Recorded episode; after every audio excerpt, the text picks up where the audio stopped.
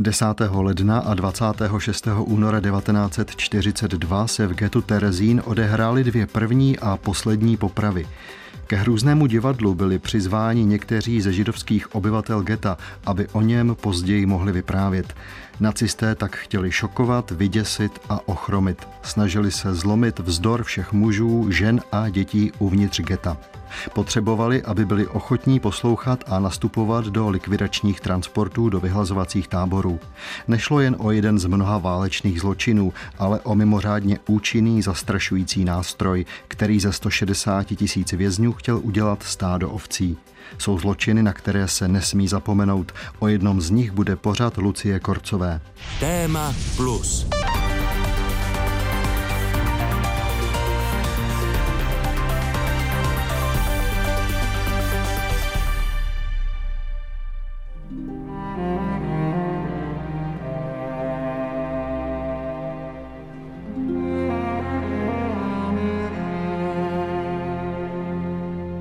3. ledna 1942 jsem byl kvůli údajnému nedovolenému obchodu, tedy dovozu potravin a tabákového zboží do tábora, odvezen do táborové věznice.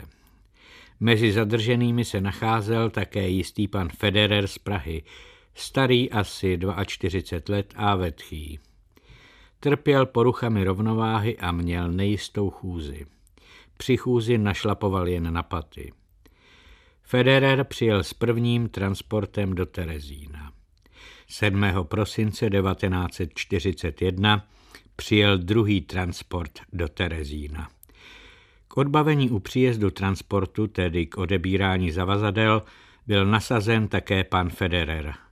Stál vedle jednoho kufru a nehýbal se. Pan Bergl šel okolo a křičel na Federera s rozkazem, že se jej má chopit – Federer chtěl kufr uchopit, kvůli poruše rovnováhy zavrávoral a pohyboval rukou nad držadlem kufru tam a zpět. Bergl byl Federera svojí rákoskou, kterou měl většinou u sebe. Pak zavolal policejní hlídku a nechal jej odvést do táborové věznice. Dříve to byla jezdecká kasárna. Všichni uvěznění byli vyslechnuti a Federer byl obviněn Berglem, že jej skutečně napadl. Že to neodpovídalo pravdě, mohu dosvědčit, jelikož jsem stál v blízkosti Federera, když na něj Bergel řval a byl jej. 10. ledna 1942 byl Federer oběšen s ještě dalšími osmi táborovými obyvateli. Já sám tento čin nemohl pozorovat, neboť jsem byl propuštěn teprve o čtyři dny později. Bergel ale každopádně vyslovil rozsudek smrti, který byl kriminálním vězněm jménem Fischer vykonán. Působil v táboře jako kat.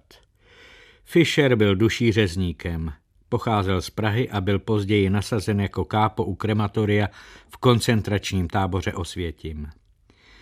Přišel o život při povstání vězňů v Osvětimi v říjnu 1944. Tak vzpomínal na lednové události roku 1942 Vilém Hostovský, bývalý židovský vězeň z Terezína, Osvětimi a Glivice. V září 1963 se přihlásil na policejní komisařství ve Frankfurtu nad Mohanem, aby vypověděl o zločinech, kterých byl svědkem v terezínském getu. Sem byl deportován krátce po jeho vzniku v listopadu 1941.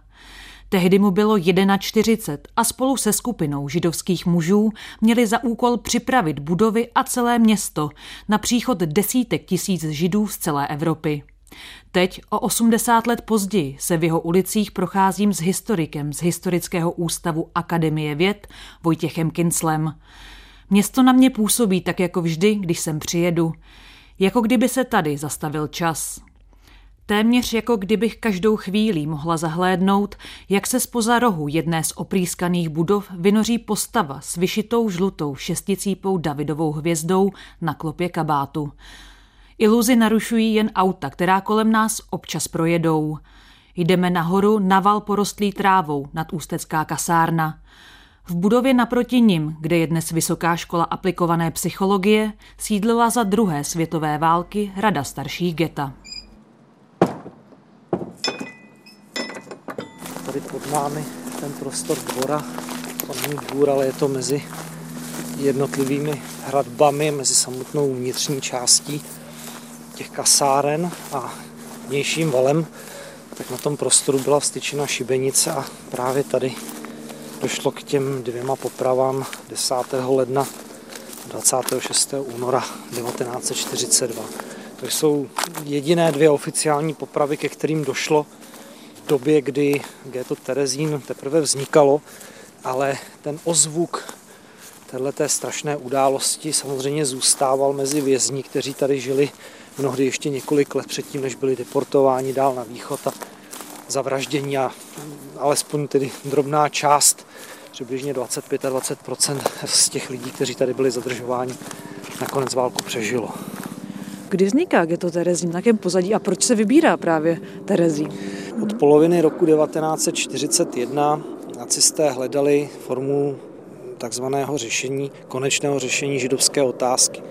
S útokem na Sovětský svaz eh, v červnu 1941 se totiž do jejich područí dostalo několik milionů lidí, kteří spadali právě do té skupiny židovských obyvatel, ať už to byli myšlingové, tedy míšenci prvního, druhého stupně, nebo to byli přímo židé.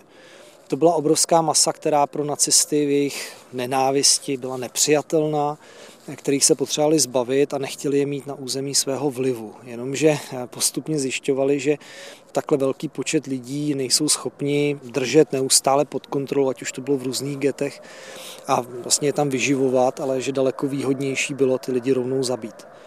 Rozhodnutí o tom zřídit centrální ghetto pro celou střední Evropu eh, přichází v souvislosti právě s rozvojem toho radikálního konečného řešení. 31. července 1941 byl řešením židovské otázky pověřen Reinhard Heydrich, a to Hermanem Göringem.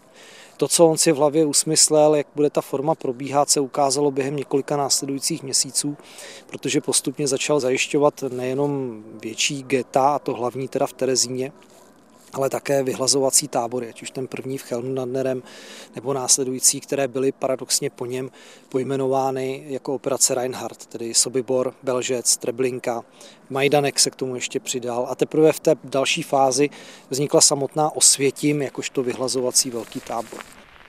Victoria! Deutschland siegt an allen Fronten für Europa. Victoria ist das Symbol des Sieges über den jüdischen Bolschewismus und die jüdische Plutokratie. Znamením vítězství je tvé, Viktoria. Říše vítězí na všech frontách pro Evropu. Viktoria je symbolem vítězství nad židovským bolševismem a židovskou plutokracií. Červnu 1941 zahájilo Německo operaci Barbarossa. Wehrmacht vtrhl na území svého někdejšího spojence, do Sovětského svazu. Německé jednotky rychle postupovaly směrem k Moskvě a nacistická propaganda předpovídala drtivá vítězství a rychlý konec války. Na podzim toho roku přijel do Prahy Reinhard Heydrich, aby se stal zastupujícím říjským protektorem v protektorátu Čechy a Morava. Řezník z Prahy, blondětá bestie nebo archanděl zla. To jsou některé z přezdívek, které si během krátké chvíle vysloužil. Jeho teror okamžitě dopadl na všechny obyvatele protektorátu. A od listopadu začaly postupné deportace židovského obyvatelstva do geta Terezín. Terezínská pevnost celé té velikosti byla vybrána jako nejvhodnější prostor právě Heidrichem a celou tou suitou. K tomu definitivnímu rozhodnutí došlo v říjnu 1941, přesněji řečeno 10. října 1941, tedy ani ne 14 dní poté, co nastoupil Heidrich do Prahy jako zastupující říšský protektor. Bylo toto městečko vybráno jako místo, kde můžou být centrálně schromažďováni židé nejenom tedy z Československa, ale hlavně z Německa, ale i třeba z Belgie, z Francie a z dalších států. Ta oblast byla vybrána prostě proto, že město samotné mělo kapacitu asi pro 8 tisíc lidí, kteří zde také žili. Část byla vojenská posádka dříve, část bylo civilní obyvatelstvo. No ale byly zde infrastrukturálně zajištěny alespoň po určitou dobu e, takovéto zázemí od hygienických zařízení přes ubytovací kapacity. Samozřejmě se ukázalo v průběhu fungování toho geta v několika měsících od listopadu 1941 až do jara, že kapacita městečka absolutně nebude dostačovat tomu, jak velký příliv obyvatel sem přijede. Nakonec eh, tímto městečkem prošlo na 160 tisíc eh, židů, kteří zde byli drženi, někteří jenom krátce, několik dnů, někteří naopak několik let, než byli posláni v transportech dál na východ. V době největší akumulace lidí a Terezín fungoval jako jakási houba, která do sebe nasaje obrovský počet lidí a pak je dále vypustí tedy, tak v době největší akumulace zde bylo a říkám znovu, kapacita byla původně pro 8 tisíc lidí, až 55 tisíc obyvatel. Takže když si to představíme, tak to bylo mnohonásobně překročeno, což samozřejmě neslo sebou velké problémy, jak se samotným ubytováním, tak jenom s udržením základních hygienických potřeb. Samozřejmě zásobování bylo velmi omezené, ta akumulace lidí byla obrovská a ten omezený pohyb samozřejmě vytvářel celou řadu problémů. Byla zde velmi složitá zdravotní situace, zásobování potravinami. Nemluvíme vůbec o tom, že pro mladé lidi, děti nebylo zajištěno školství. To všechno si museli udržovat ti držení obyvatele, ti vězni sami mezi sebou. A to měla na starosti židovská samozpráva, ovšem nepředstavujeme si, že měla nějaké vlastní pravomoce, ty byly pouze na oko. Všechno řídila komandatura SS, která sídlila i přímo v centru města.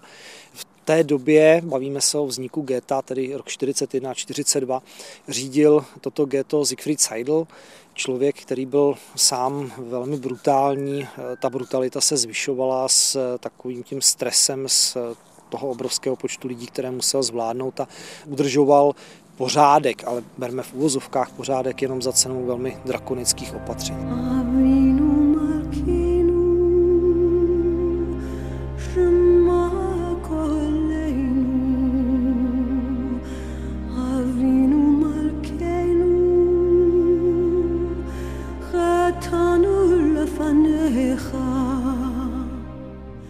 Velitel tábora Siegfried Seidl zavedl v getu přísná pravidla a především četné zákazy.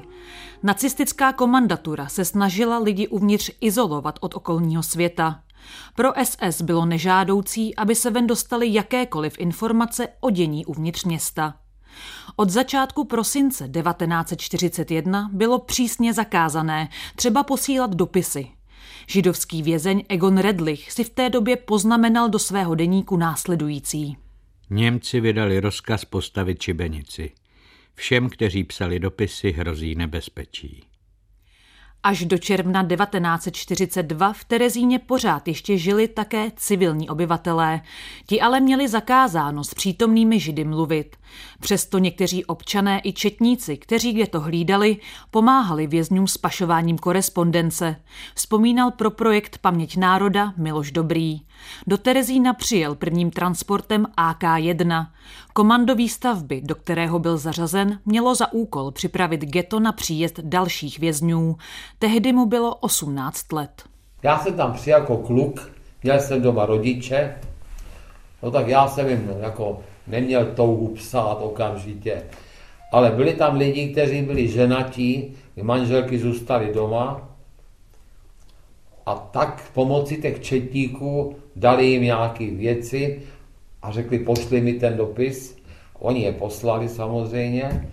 A tam byl vedoucí nějaký Janeček těch četníků. A to byl takový český zrádce. A on chytil některé dopisy od těch svých podřízených a poněvadž tam byl odesílatel, tak nebyl problém je identifikovat.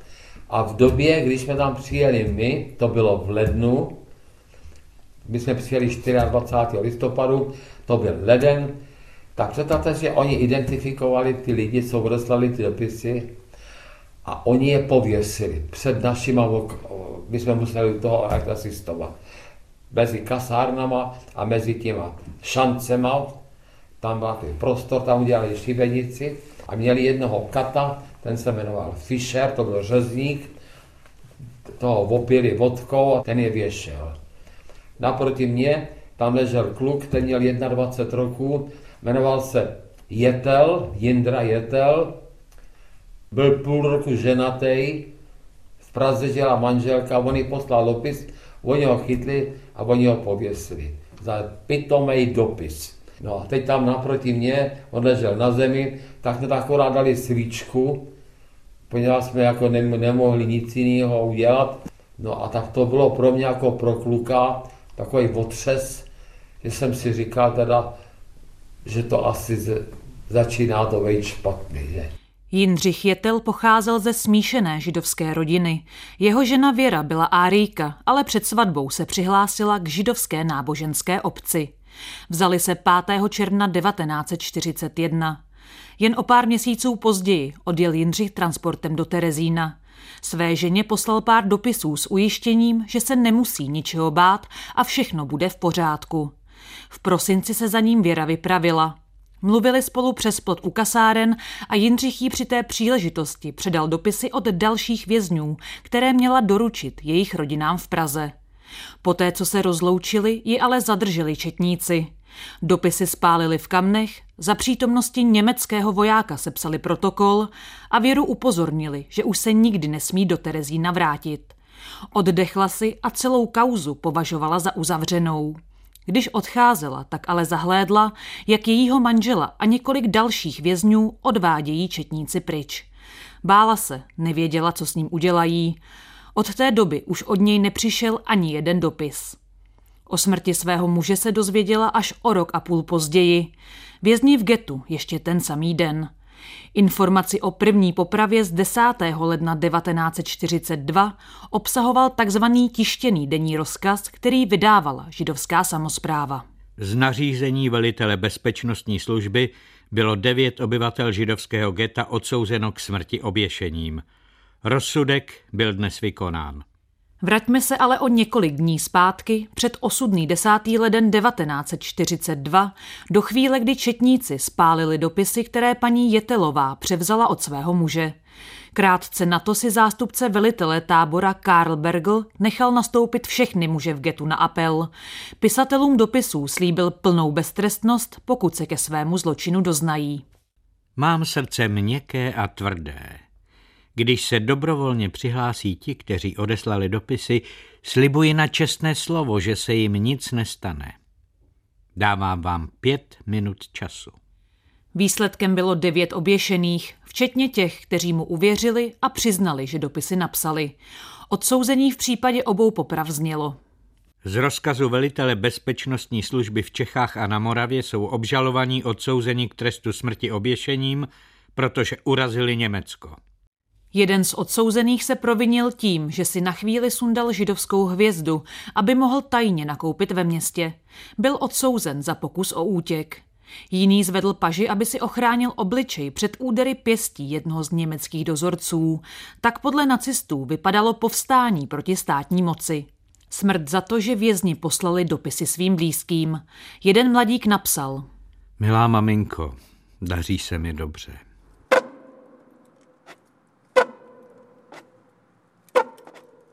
V noci z 9. na 10. ledna začala u valu ústeckých kasáren stavba dvojité šibenice. O zhruba 20 metrů dál museli židovští vězni ve zmrzlé půdě vykopat hromadný hrob. Některé z vězňů pak příslušníci SS donutili, aby pro výstrahu popravu sledovali.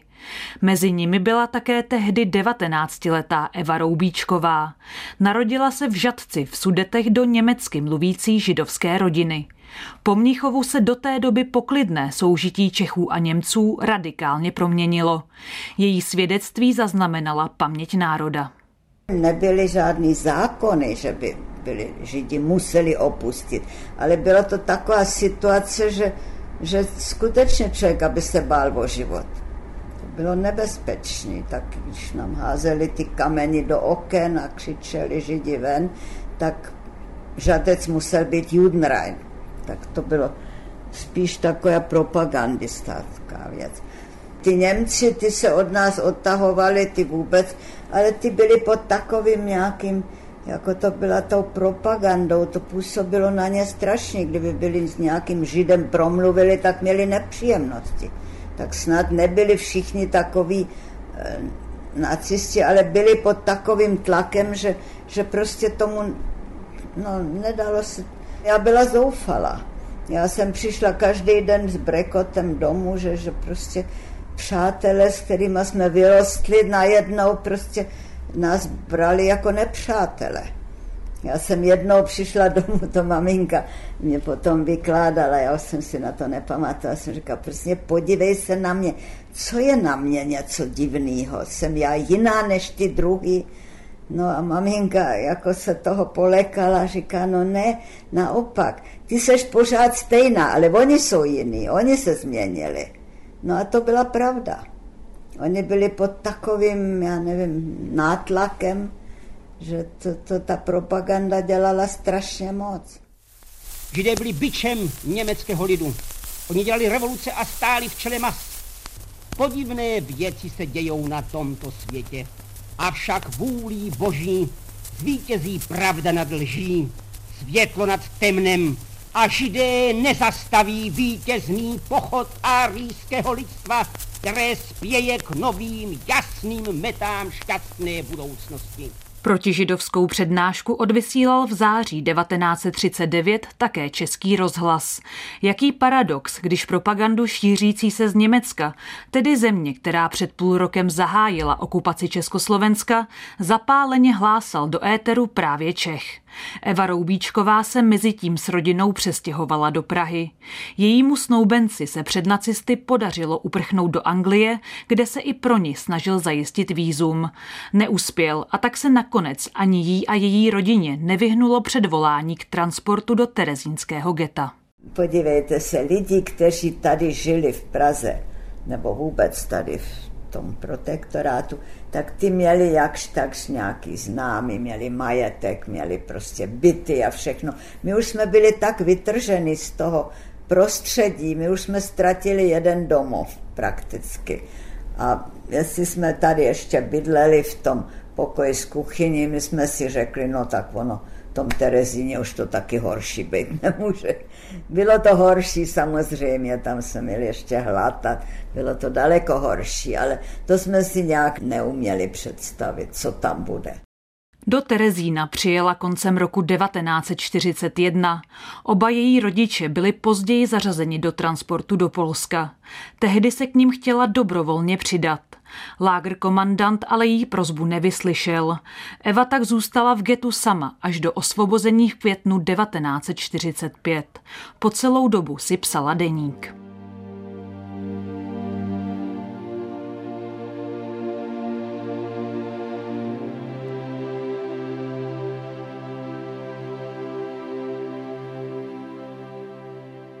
Nikdy nezapomenu, jak k večeru najednou všichni začali utíkat. Směr ghetto. Začalo pršet. Náš pokoj se pevně srazil, jako kdyby naše štěstí záviselo na tom, zda zůstaneme spolu. Všichni říkali, že je vyloučeno, že by nás pustili domů a že to bez toho nemá smysl. Ale přesto běželi tím směrem, proto nikdo nechtěl zůstat vzadu.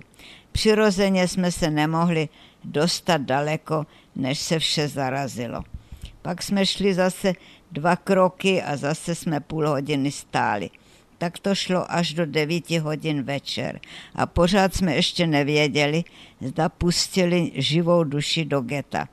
Děti plakali, protože ztratili maminku, staří lidi padali jako mouchy, protože po 14 hodinovém stání již nemohli vydržet. Někteří se položili do baráku, v jejichž blízkosti stáli, aby tam přenocovali. V takovém getu, já nevím, jestli to je, si někdo dovede představit, tam jsou neustále nějaké pověsti, já nevím, co bude, jak bude, já nevím, taky se mluvilo o politice, já nevím, bude konec války, kdy, kdy to Němci prohrajou. To byly neustále nějaký takový keci.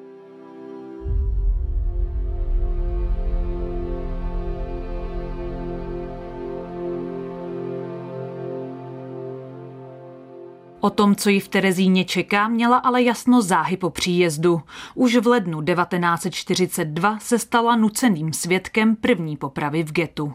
Já jsem viděla popravy taky, ty byly ze začátku. Byli tam lidi, kteří měli pro nějaký dopis, co poslali někomu příbuznému do Prahy, za to byli popraveni. To bylo ze začátku, pak už ne, pak už nebyly popravy, ale dvakrát tam byli lidi popraveni. A my se měli na to koukat, no já jsem se na to nekoukal. Dalších sedm lidí popravili nacisté jen o měsíc později, 26. února. Důvody byly stejně malicherné jako poprvé, vysvětluje historik Vojtěch Kincl. Například Pavel Masárek, další z popravených, byl popraven prostě za to, že Masárek, který byl pro naprostou maličkost právě Berglem pohlavkován, tak pouze zvedl ruku na svoji obranu a Bergl to vykládal jako útok proti své osobě. Takže byl zařazen také mezi ty, kteří se jako protivili nařízení toho vedení. Ale úplně pro nás nejzvláštnější případ byl doktor Jaroslav Stránský, protože ten zde v Gétu pouze potkal na ulici svoji manželku, muži a ženy byly odděleny a políbili se, což ovšem viděla táborová komandatura a Stránského pro porušení styku s dalšími osobami, tak popravili také. Takže takovéto případy se tady objevily, z toho je patrné, že se jednalo vyloženě e, záměrnou šikanu a drastická opatření, která měla pouze vyvolat strach a paniku. Není to samozřejmě jediné místo, kde by došlo k e, jako vraždám lidí v rámci geta. Ovšem tyto dvě popravy právě toho 10. ledna a 26. února byly jediné, které byly vytvořeny tak exemplárně, že se o nich muselo v getu vědět. Muselo znamená, že Seidel a Bergl přímo rozkázali, že o výkonu poprav museli informovat svědci, kteří sem byli záměrně pozváni, což byli jednotliví představitelé těch eh, jako ubikací, respektive těch kasáren a ti měli za úkol informovat na těch jednotlivých štubách o tom, co vlastně viděli a jak ta poprava probíhala a proč tak probíhala.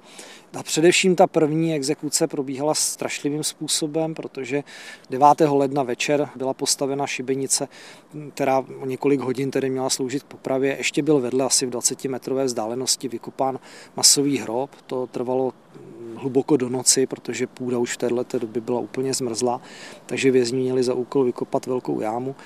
Asi nejhorší průběh popravy byl u Jiřího Grába. Tento člověk ve chvíli, kdy tady byl oběšen, tak ten provaz se utrhl.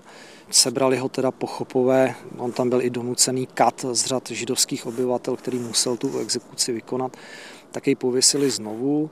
Ovšem následně bylo tělo sundáno, sejmuto z té šibenice a ve chvíli, kdy už bylo v hrobě, tak se ukázalo, že ještě eh, Gráb není usmrcen a následně přišel Seidl a zcela určitě Karl Bergel, kteří na těla ještě druhého vězně, který také chroptil, vystřelili, aby ji usmrtili.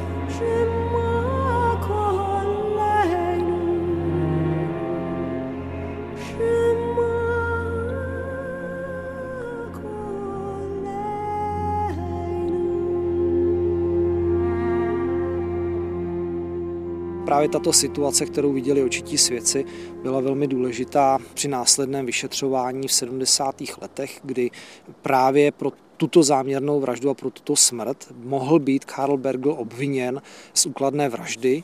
To ovšem sice bylo podle československých zákonů a řekli bychom zcela oprávněně, morálně, ano, jednoznačně. Ovšem bylo to nedostatečné pro státní zastupitelství ve Spolkové republice Německo, protože svědci byli třeba označováni za nedůvěryhodné nebo ta záležitost nebyla podle pravidel západního Německa dostatečně jako prokázána. To je velký problém obecně u pachatelů těchto zločinů zločinů, protože málo kdy se stalo, aby u vražd spáchaných nacisty mohli být takový svědci, kteří by přímo dokázali tu věc jako popsat, většinou to nepřežili celou válku a jako svědci vystupovali třeba v Československu nebo v Polsku lidé, kteří se o vraždách dozvěděli, ale viděli jinou podobnou situaci, která napovídala tomu, že konkrétní pachatel, a dokonce ho dokázali teda pojmenovat, skutečně dané vraždy spáchal. Exekucí nebo případů, kdy došlo k násilnému úmrtí lidí, tady byla celá řada, ovšem byly dělány skrytě. Takže my jsme se sice o nich dozvěděli právě formou třeba prostředníků, jako svědků, kteří viděli, že konkrétní vězeň byl zatažen třeba do sklepení komandatury a už tam odsud neodešel živý, ale to přímé svědectví je výjimečné právě u těchto dvou poprav, které proběhly právě v zimě 42 a které měly být exemplární. Takže se o nich dozvěděli všichni v Gétě, kteří tam byli a následně teda i další příšečí transporty. Obžaloba proti Karlu Berglovi mluvila jasně. Byl obviněn z vraždy v 16 případech. Účast na popravě devíti židů 10. ledna 1942 a oběšení sedmi dalších židů 26. února 1942. Bergl měl podle výpovědi svědků podnítit zřízení šibenice v táborové truhlárně a vyhloubení hrobů k pohřbení mrtvých, přivést vězně skrze jim přikázané české četnictvo k popravčímu místu a popravě sám přihlížet. Měl střílet na vězně, kteří se po sejmutí ze šibenice ještě hýbali, především na Jiřího Graba. Druhým bodem obžaloby byla jeho účast na deportacích židovských obyvatel do vyhlazovacích táborů. Terezínem prošlo na 160 tisíc lidí. Více než polovina byla v průběhu let deportována do Treblinky, Sobiboru nebo Osvětimi. Po celou dobu se Bergl podílel na sestavování jmených seznamů těch, kteří musí nastoupit do transportů na východ. K vězňům, včetně dětí a umírajících, se choval krajně brutálně. Minimálně třikrát doprovázel transport obětí přímo do Osvětimi, kde si chtěl prohlédnout plynové komory a krematoria. Jeho žádost byla pokaždé zamítnuta. Těžko by ale mohl před soudem tvrdit, že o utrpení vězňů neměl ponětí. Už při sestavování transportu v Terezíně musel dobře vědět, jaký další osud je čeká. Znal cíl a důvod transportů a jako jeden z hlavních odpovědných se tak stal spolupachatelem hromadné vraždy v Osvětimi. Tak zněl později závěr vyšetřovatelů. O jeho chování a účasti na zločinech vypovídali na přelomu 60. a 70. let nejen přeživší z terezínského geta. Na svědeckou lavici usedl také Johann Vostrel, bývalý řidič velitele tábora Siegfrieda Seidla. Bergl se účastnil poprav a jednou nebo dvakrát vystřelil. Bergl dále s velitelem sestavoval odchozí transporty. Přímo od něj jsem se dozvěděl také o zabití dětí v malé pevnosti, které pak nechal v rakvích odvést do krematoria a spálit. Vyšetřovatelé opakovaně žádali československé úřady, aby dojednali výpověď klíčového svědka, doktora Rudolfa Freinbergera. Tu nakonec zajistila Československá vládní komise pro stíhání nacistických zločinců. Rudolf Freinberger byl v Terezíně členem židovské rady starších a jedním z mála přeživších, který na vlastní oči viděl popravy v lednu a únoru 1942. Pro případ Karla Bergla se jednalo o jedno z nejdůležitějších svědectví. V letech 1941 až 1945 bylo v Terezíně popraveno devět vězňů a koncem února téhož roku dalších sedm vězňů. Šlo o vězně židovského původu, kteří byli z území Čech a Moravy deportováni do Terezína v některých prvních transportech. Popraveni byli proto, že se pokusili poslat svým rodinám dopisy a někteří proto, že se pokusili opustit ghetto a navštívit rodiny v Praze. Popraveni byli bez rozsudku. Takzvaný rozsudek přečetl jim před popravou tehdejší velitel tábora Seidl. Pamatuji, že Seidl četl, že rozsudek byl podepsán velitelem bezpečnostní policie. Zda četl jméno si nepamatuji. Vím však, že to byl velitel bezpečnostní policie BM. Byl se mezi vězni, kteří byli přítomni popravě. Popravě museli být přítomni všichni členové rady starších a vedoucí budov. Dokonce musel být přítomen i inženýr Greenberger, který byl vážně nemocen a měl horečku. Popravy se konaly na dvoře ústeckých kasáren. Před vedeným obětem přečetl Seidel rozsudek, v němž bylo uvedeno, že se oběti odsuzují k smrti provazem pro poškození německé vážnosti. Po přečtení se obrátil Seidel na Bergla za účelem provedení popravy. Vězňové byli popraveni po dvou. Popravě velel Bergl. Ještě dnes si s hrůzou vzpomínám na jeho povely. Hoch auf! Při jedné z poprav se přetrhl provaz a oběť musela čekat pod šibenicí a byla pak znovu oběšena. Oběti byly po vykonání popravy uloženy do hromadného hrobu. Při jedné z poprav bylo z jámy slyšet chroptění oběti, která ještě nebyla mrtvá. Bergl vypálil do jámy několik ran z revolveru, až chroptění ustalo. Vypálení ran z revolveru jsem slyšel na vzdálenost asi 20 až 25 metrů. thank you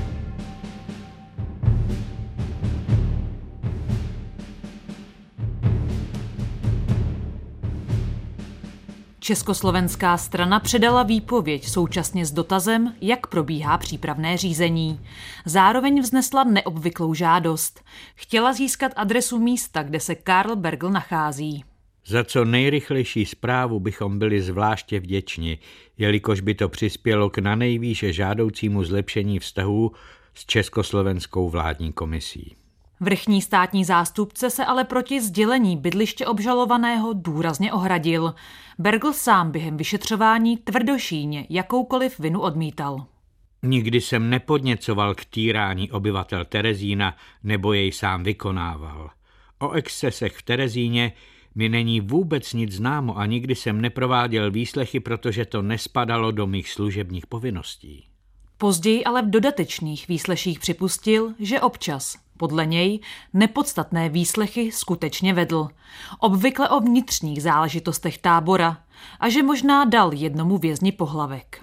Celkově jsem se ale choval vůči obyvatelům tábora lidsky. Popravy jsem se účastnil pouze jednou, a to na začátku roku 1942. Doktor Seidel mi jednoho dne překvapivě sdělil, že u valu ústeckých kasáren bude na rozkaz vůdce provedena exekuce, u které budu muset být přítomen. Šibenice bude v tuto dobu už postavena. Také s ostatními přípravami jsem neměl nic společného. Byl jsem deprimován a věc mi nepřišla bezpečná. Neodvážil jsem se ale dotazovat po podstatě opatření. Jako otec rodiny jsem se obával o život a stále jsem měl pocit, že doktor Seidel má mimořádnou pravomoc. Proti popraveným jsem nevznesl žádné udání a při popravách jsem nestřílel. O druhé popravě nic nevím. Dozvěděl jsem se o ní teprve v tomto řízení. Tak snadno Karl Bergl zapomněl na vraždění a týrání vězňů, kterého se dopouštěl. 27. září 1967 bylo vyšetřování uzavřeno a státní zastupitelství sdělilo Berglovi, že proti němu bude vznesena žaloba pro trestný čin vraždy. Před soudem ale nikdy nestanul z důvodu údajné zdravotní nespůsobilosti, upozorňuje Vojtěch Kincl. V případě Karla Bergla je ještě důležitá informace, že Bergl byl zástupcem velitelů geta Terezín po celou dobu války, od samého vzniku, od listopadu 1941 až do května 1945. On zmizel 4. května 1945 byl vypátrán, až když se tento případ eh, vražd eh, v Gétě Terezín a obecně té situace, která tady nastala, podařilo otevřít právě v 60. letech československým vyšetřovatelům. Byl dohledán, ale zemřel v roce 1973 ve Würzburgu, tedy před soud eh, se nedostal, ačkoliv tedy strávil několik týdnů ve vyšetřovací vazbě. Posloucháte pořad Téma Plus. Zajímavé události i osobnosti pohledem odborníků a dobových dokumentů.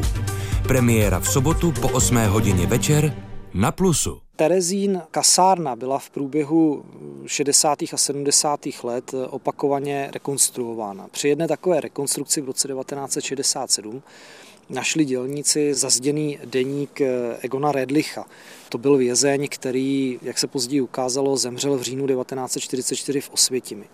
Ten deník, bylo to několik knih najednou, byl zazděn tedy v, jedné z budov a popisuje od neděle do pátku v novohobrejštině a sobotu takové schrnutí v češtině, jak vypadá život v samotném getu Terezín.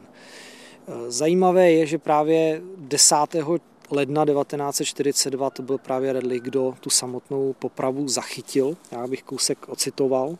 Tento týden transport, popravy, často to, co člověk prožívá, snese lehčej, nežli to pozorovatel zvenčí myslí. Ovšem chodíme zde tiše, vypadáme jako mrtvoli.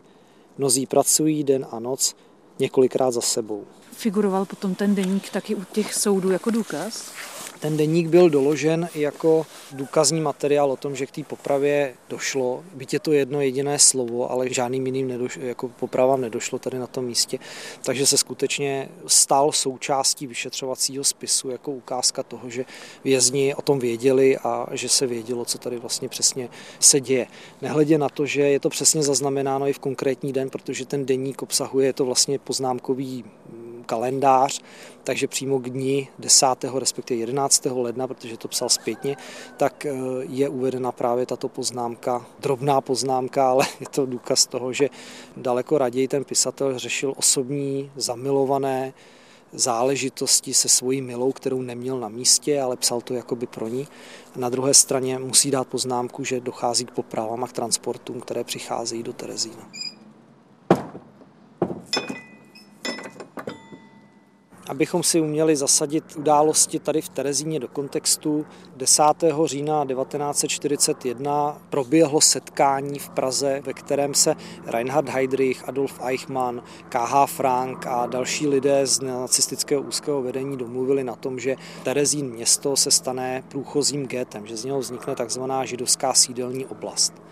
Následující dva měsíce probíhala ještě další jednání, nikoli v rámci protektorátu, ale v rámci celořížského gestapa, ústředny pro židovské vystěhovalectví a dalších orgánů, které nakonec vyvrcholilo 20. ledna 1942, kdy proběhla tzv. konference ve Vanze. Ich habe den Willen, dass in der Zeit meiner stellvertretenden Tätigkeit die Wirtschaft Böhmen und Mähren besonders aktiver Teil to byla část projevu, který Reinhard Heydrich pronesl ve španělském sále Pražského hradu v prosinci 1941. Vraťme se ale zpátky do Vanze.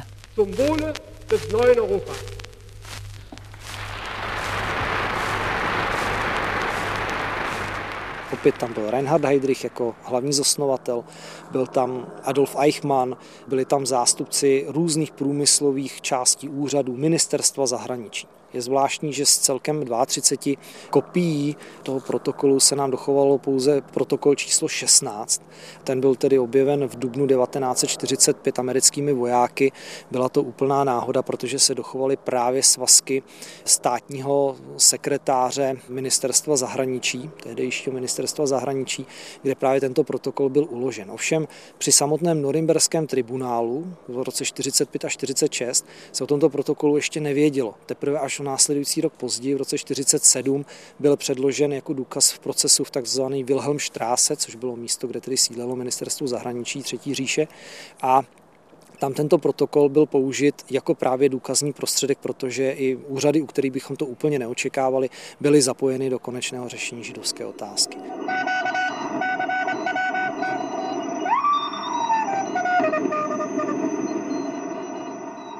Poprava, která zde proběhla 10. ledna 42, má zvláštní takový časový souběh, protože v noci z 9. na 10. ledna 42 se poprvé ozvala vysílací stanice Libuše, která vysílala z oblasti Ležáků. Já tento výsadek zde zmiňuji záměrně, protože jedna z prvních depeší, kterou přijali, ale i odeslali do Velké Británie, tak byl úkol a jeho splnění, že měli za úkol zjistit, jestli nacisté nechystají hromadné vraždění plynem lidí. Ta odpověď přišla během několika následujících týdnů opakovaně o tom, že něco podobného se chystá, dokonce už jsou určité přípravy za tím účelem ze strany nacistů učiněny, ovšem parašutisté neměli na mysli takovéto vraždění, které si představíme pod pojmem plynových komor, ale spíše se jednalo o využití plynu na, jako v bojových liních na frontě. Vysílačka Libuše se do protektorátu dostala v prosinci 1941 letadlem z Velké Británie spolu s parašutisty z výsadků Anthropoid Silver A a Silver B.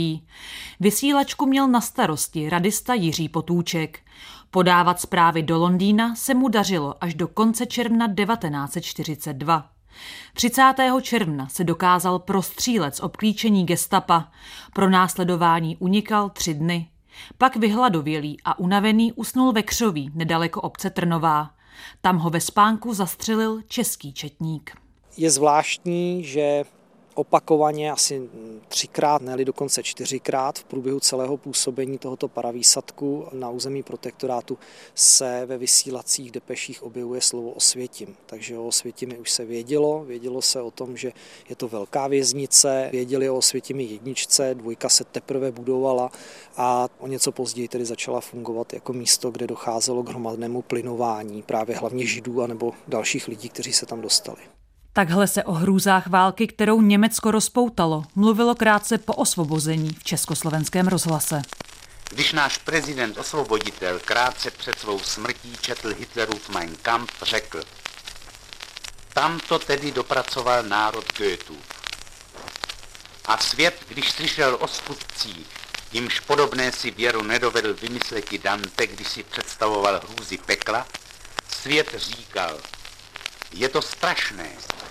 Němci jsou patrně nejbrutálnější národ světa, horší než barbaři temných dob, poněvadž jsou vzdělaní, chladní, systematičtí a technicky vyspělí. Ale konec konců snad to ani není možné. Vždyť je to národ Beethovenův a Goethův. Mohou žít dvě duše tak odlišné v jednom těle? Tak svět do poslední chvíle váhal a spravedlivý člověk ani neví, slouží-li to světu k hanbě, že měl tak nedostatečnou představivost, nebo ke cti, že nedovedl uvěřit, jak nízko může kresnout lidská duše. Avir harim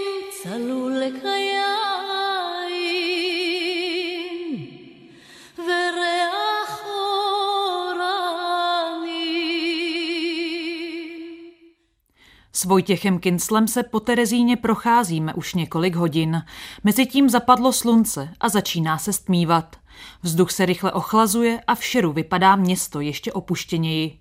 Trávou a spadaným listím se vracíme tam, kde jsme začínali. K ústeckým kasárnám, které se před téměř 80 lety staly němým svědkem nacistických zvěrstev, které měly jednou provždy zadusit naději a zlomit odpor židovských obětí.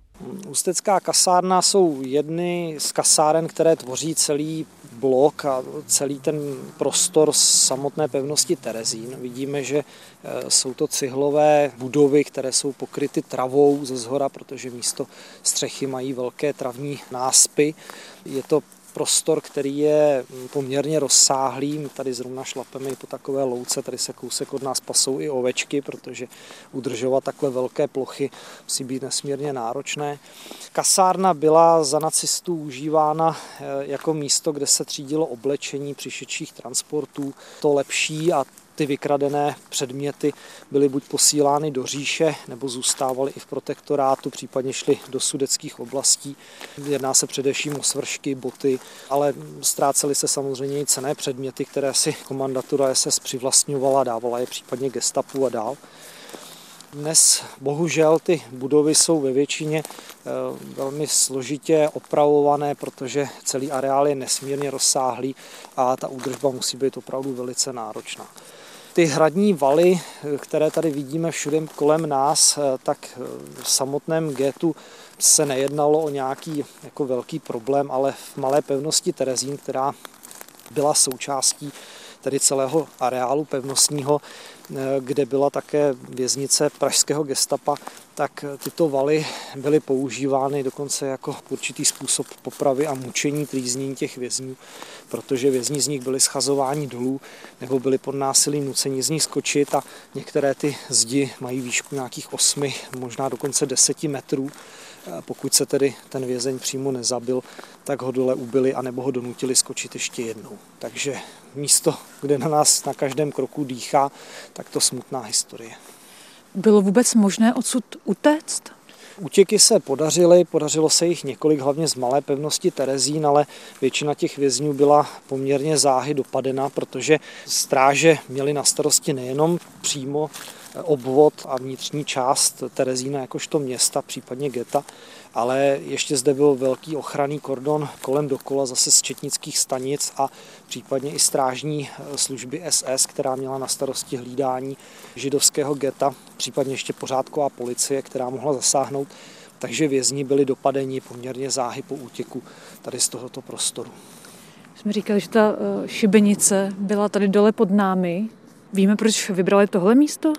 Samotný výběr není úplně jasný, víme pouze, že v ty okamžiky byl dán příkaz, že u oken nesmí být nikdo, kdo by mohl samotnou exekuci sledovat, kromě těch, kteří byli k ní přímo pozváni a násilím donuceni, aby sledovali úmrtí těch několika vězňů, kteří zde byli tedy zavražděni. V Terezíně během druhé světové války zahynulo na 35 tisíc mužů, žen a dětí. Z terezínského geta bylo do vyhlazovacích táborů vypraveno 63 transportů, kterými odjelo více než 87 tisíc lidí. Osvobození se dočkalo necelých 3800 z nich. Mezi nimi byla i paní Markéta Pacovská. Válku přežila jako jediná z celé početné rodiny. Její sestra s dvěma malými dětmi, oba rodiče a mnozí další zahynuli v osvětimských plynových komorách. Svoje vzpomínky na ně svěřila paměti národa. Nikdo se nevrátil. Maminka pocházela z osmi dětí. Nikdo se nevrátil. To všechno zůstalo v Osvětímě, v plynových komorách. To si nedovedete představit. Ne. Si nikdo nedovede. A teďka, když vidím film, já jsem se dívala na film Geringa například, co běžel.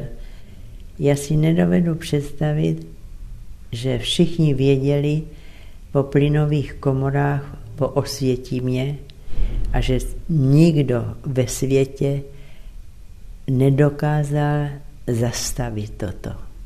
To si dnes nedovedu představit vůbec. A že to nechali stále běžet.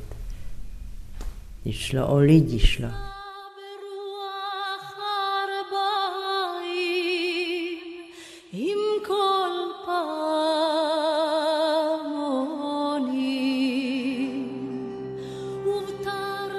Druhá světová válka překonala všechny myslitelné hranice nelidskosti. Ve všech ohledech. Bylo to chování vůči nejzranitelnějším skupinám obyvatel, ať už jsou to děti, ať jsou to těhotné ženy, jsou to starci, jsou to zranění. Eh, zloba a nenávist nabrala tak obrovských rozměrů, že eh, to nikdy nikdo předtím nepoznal a my musíme dělat všechno proto, aby už to nikdo nepoznal do budoucna. Je možné vyvolat nenávist takového typu v jakékoliv společnosti kdykoliv. Není to věc, že by se to nemohlo zopakovat. Jenom si hold přehodíme za slovo žít někoho jiného, koho chceme nenávidět a celá ta mašinerie se může roztočit znovu. Stačí opravdu jen velmi málo. A my v České republice nemáme mnoho institucí, které by na toto období upomínaly. Je to Terezín jako jedna z největších institucí. Jsou to památník Lidice, památník Ležáky, jsou to menší památníky Svatobořice a další. Ale to nám nemůže zajistit do budoucna to, že bychom dostali ty informace dostatečně do veřejnosti. Musí proto pomoci daleko víc ještě sdělovací prostředky, aby jsme si tuto dobu připomínali. A taky samozřejmě pamětníci, kteří nám odchází, ale díky například paměti národa, postbelům a podobně je možné jejich hlasy nechat zaznít i dnešní veřejnosti. A ono stačí, aby si to každý vyslechl párkrát do roka a uvědomil si, že ta doba byla strašlivá a že my jsme si tím už jednou prošli a že bychom měli dělat všechno pro to, aby se to znovu nezopakovalo. No a to stačí jednoduše. Prostě nerozšiřovat nenávist a zlobu formou, jak se to snaží některé extremistické skupiny v rámci naší společnosti dělat. A je jedno, jestli se bavíme o Češích, nebo o Němcích, o Italech, o Francouzích, o Rusech. Všude se najdou ti, kteří by byli ochotní znovu dělat katolský řemeslo. Jenom na nás, jestli ho necháme vyrůst, jestli ho vychováme a jestli ho pak použijeme. A to přeci nechceme.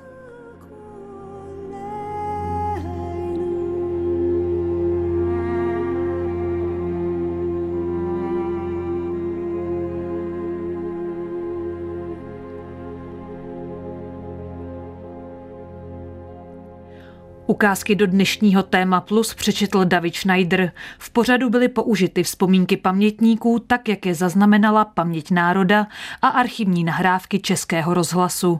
Technicky spolupracovali Jaroslav Novotný, Marek Stejskal a Ladislav Čurda. Režii měl David Hertl. Pořadem provázela Lucie Korcová.